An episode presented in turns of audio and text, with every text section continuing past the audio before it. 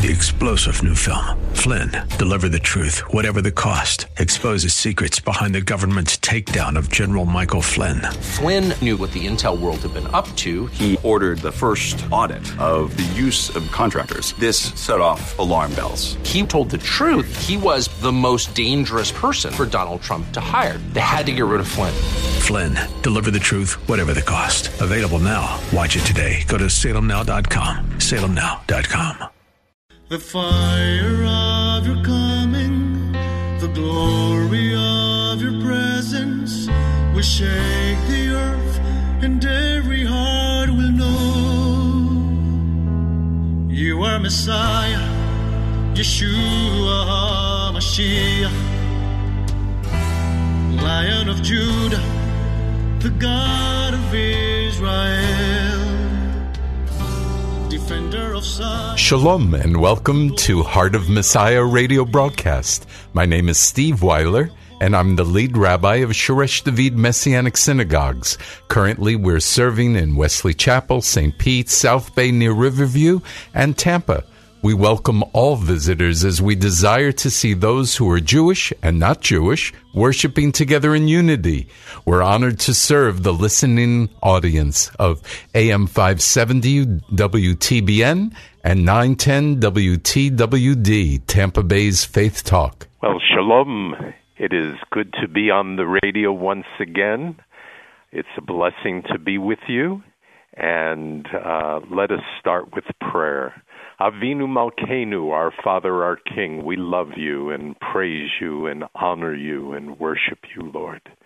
This is the day you've made. We will rejoice. We will be glad in it. And so, Father, this is a special time where we are seeking your face and looking for revival and looking for what you're going to do in the world because you are a faithful and amazing God.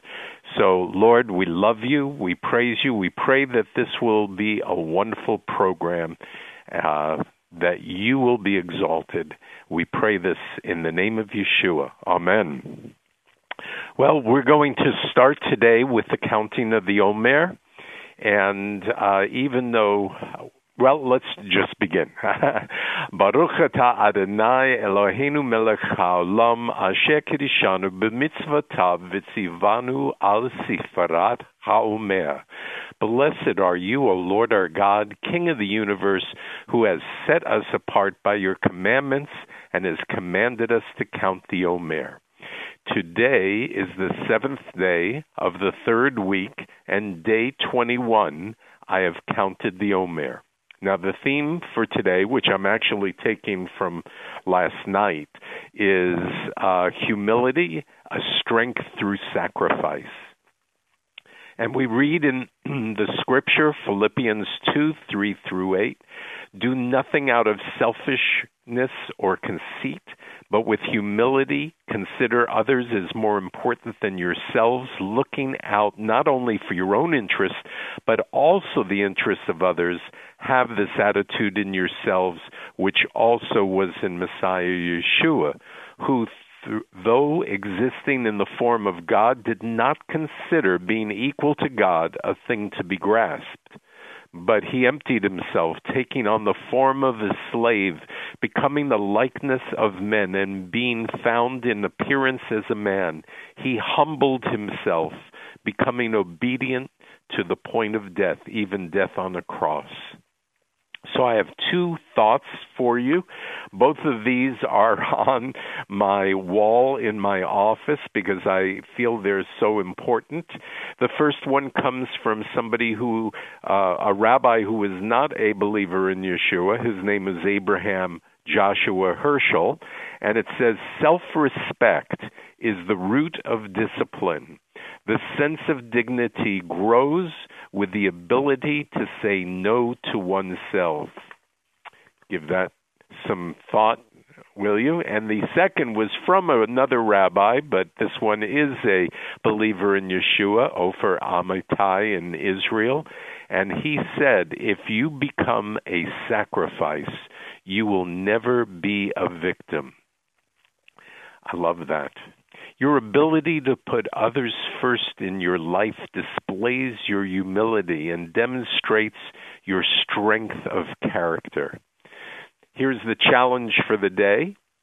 Do I ask myself whether or not I am humble, or do I ask myself whether I sacrificially put others before myself?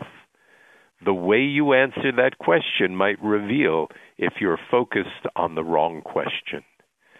Do I sacrificially put God's desire before my own? And that's the challenge.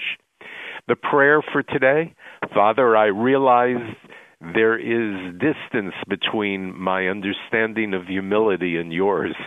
I ask you to give me the desire to be humble, give me the strength to be humble, and may your anointing of humility be upon me.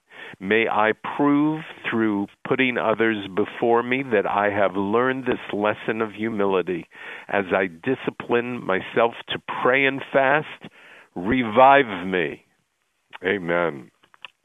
So, I want to uh, go today and talk a little bit about from the Holocaust, which we talked about last week, to independence.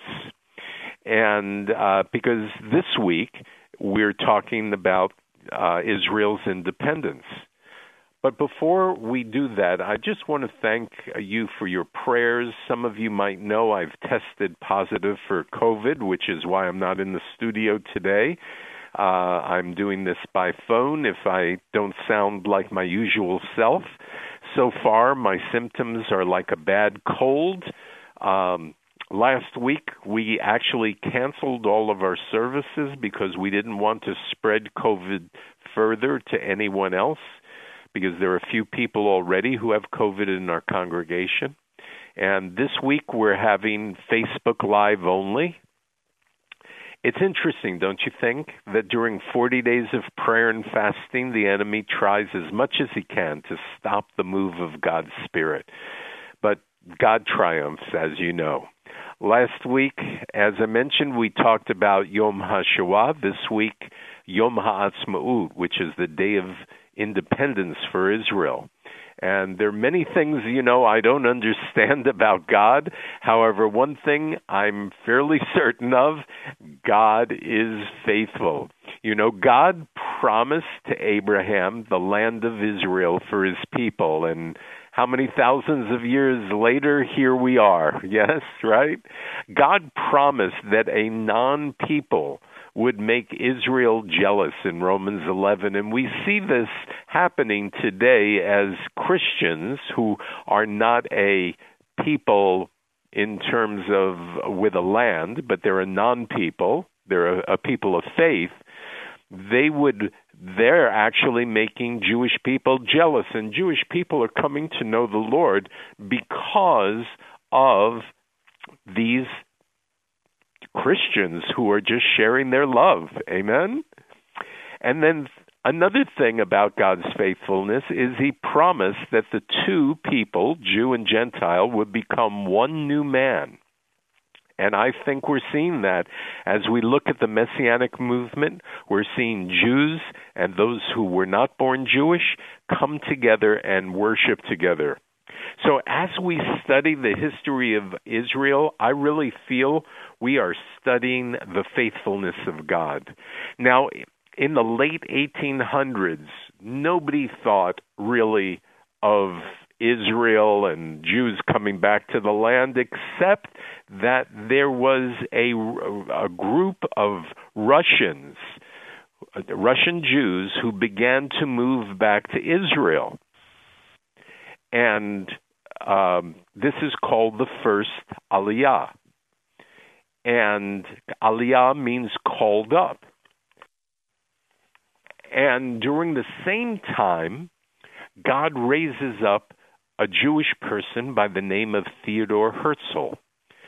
And this he's the, considered the father of modern Zionism. Now, he's also known as the father of the state of Israel, though he died before it was actually formed. And he started the first Zionist Congress in 1897, which was the talk of going back to Israel, right? But it seemed unheard of because from 19, uh, 1517 to 1917, Israel was controlled by the Turkish Empire or the Ottoman Empire. Now, at the end of World War One, Great Britain controlled all of Israel. And in 1917, there was a British foreign minister. His name was Balfour. In fact, his declaration or his pledge was called the Balfour Declaration. And he promised Jewish people a national homeland in Palestine. Now, the Arabs were extremely against this. And so they um, they just talked to uh, everybody possible, and they started. There started to be uh, all sorts of uh, fighting going on, and so it never came about, right? But then in 1939, when World War II began and the Holocaust, um, we see afterwards that it be, uh, Israel became a nation. Now, if you remember from last week, three main themes of the uh, Holocaust remembrance is never forget, never again, and never be silent. And so we we talked last week about the fact that during the Holocaust, uh, six million Jews were killed, and, and 11 million people altogether, including gypsies and homosexuals and Jehovah's Witnesses, and even the disabled. Um, but the Nazis killed two thirds of all the Jews in Europe, and uh, also killed 1.1 million children. Is that hard to believe? It's crazy. But you know, all of this started when the Nazis, and I mentioned this last week, they announced a boycott of all Jewish run businesses. Does that sound familiar? Government endorsing cancel culture, a boycott of Jewish run businesses, like all people, but especially the Jews, should be horrified by cancel culture. When the government doesn't like something or someone and they cancel it, it it it comes in in so many disguises but our government even now talking about Georgia and and how glad they are that the baseball all-star game was moved from Georgia. I mean this is the kind of stuff we should that should scare us. In Germany people didn't see the problem just like here until it was unstoppable. It's scary that people want to cancel the right for other people to have different opinions. And later on, we see the Nuremberg laws where Jews got stripped of their citizenship, prohibited marriages, prohibited romantic relations between Jews and Germans, and they lost their civil jobs and they weren't allowed in parks and stuff like that. Well, you say that's so crazy, but how about people in Hollywood not getting jobs if they have a conservative viewpoint? Or how about people getting fired from corporate jobs because they have a conservative viewpoint? You know, last week I told you about my mom and and what happened to her. She was stopped by a Nazi and and uh, but this week I have a special video actually you're only going to be able to hear it not see it. It's uh done a testimony by Germaine Pitchen who lived in uh Clearwater and passed away. Uh I had the opportunity to help bring her to the Lord. She passed away a couple years ago. She's the mom of Saul Pitchen and um, what we see in this is an example of Yom HaShoah, the Holocaust, and all the ugliness of it. So let's um, listen in and hear this testimony. It was 1942. Germaine was only 16. Only 16 years old when her entire family, her mother and five sisters, and herself, were forced to leave their home along with thousands of other confused and terrified families. Germaine had already witnessed the cruelty of the Nazis when she watched her father being killed in front of her by a German soldier. As the family was herded like cattle into a crowded boxcar, their destination was unknown. And although they were told that they were headed for Poland to be given homes and to work on a farm where they could earn some much needed money, the horrible reality was that they would soon join so many others whose lives would be tragically and horribly ended for one reason. They were Jewish, and they were an unwanted people. Germaine was so scared, she had no idea what was happening or where they were taking her family. They traveled for eight days with no food or water. Germaine's mother tried to comfort the family, but they had heard stories of what this day would mean. The only comfort was that they were together. But that would soon change. As the train arrived at the now infamous Nazi concentration camp known as Auschwitz, Germaine's family was immediately shattered. Her mother and sisters were led away, presumably to the gas chambers. They killed 3,000 in the gas chambers that day. She would never see them again. Germaine was put in a group of 300 teenage girls and held in Block 10. The living conditions were unimaginable. This block was known as the experimental block, where the young girls were saved for medical experiments. Germaine was in shock. She had just lost her entire family, and now she was all alone. A 16 year old girl not knowing her fate, but was fearing the worst. Germaine's fears were soon realized as she was led into a small dark operating room where she would soon be confronted by the infamous Angel of Death, Dr. Joseph Mengele. Without anesthesia, Mengele began an operation to remove Germaine's reproductive organs. He had already removed one of Germaine's ovaries when airplanes from the Allied forces began a bombing raid. Mengele ran away to hide, but instructed an imprisoned Jewish doctor who was assisting with surgery to finish the job. It was as if an angel of life had come to Germaine. Instead of completing the surgery, the Jewish doctor decided to leave her remaining ovary intact. But he made her promise two things. One, that she would hide her cycle so that no one would know what he had done. And two, that she would name her first son after him. Germaine kept both promises. Three more years would pass before Germaine was freed from her captors. She met and married Simon, another Holocaust survivor. Not knowing if she would ever be able to have children of her own, the Lord blessed she and Simon by increasing her family to include four sons who married and gave her eight grandchildren and nine great grandchildren. Simon and Germaine named their firstborn son Solomon. Solomon Saul Pichon. The family will rejoice and increase even more with the arrival of two more great grandchildren as Saul's daughter welcomes twin girls in November.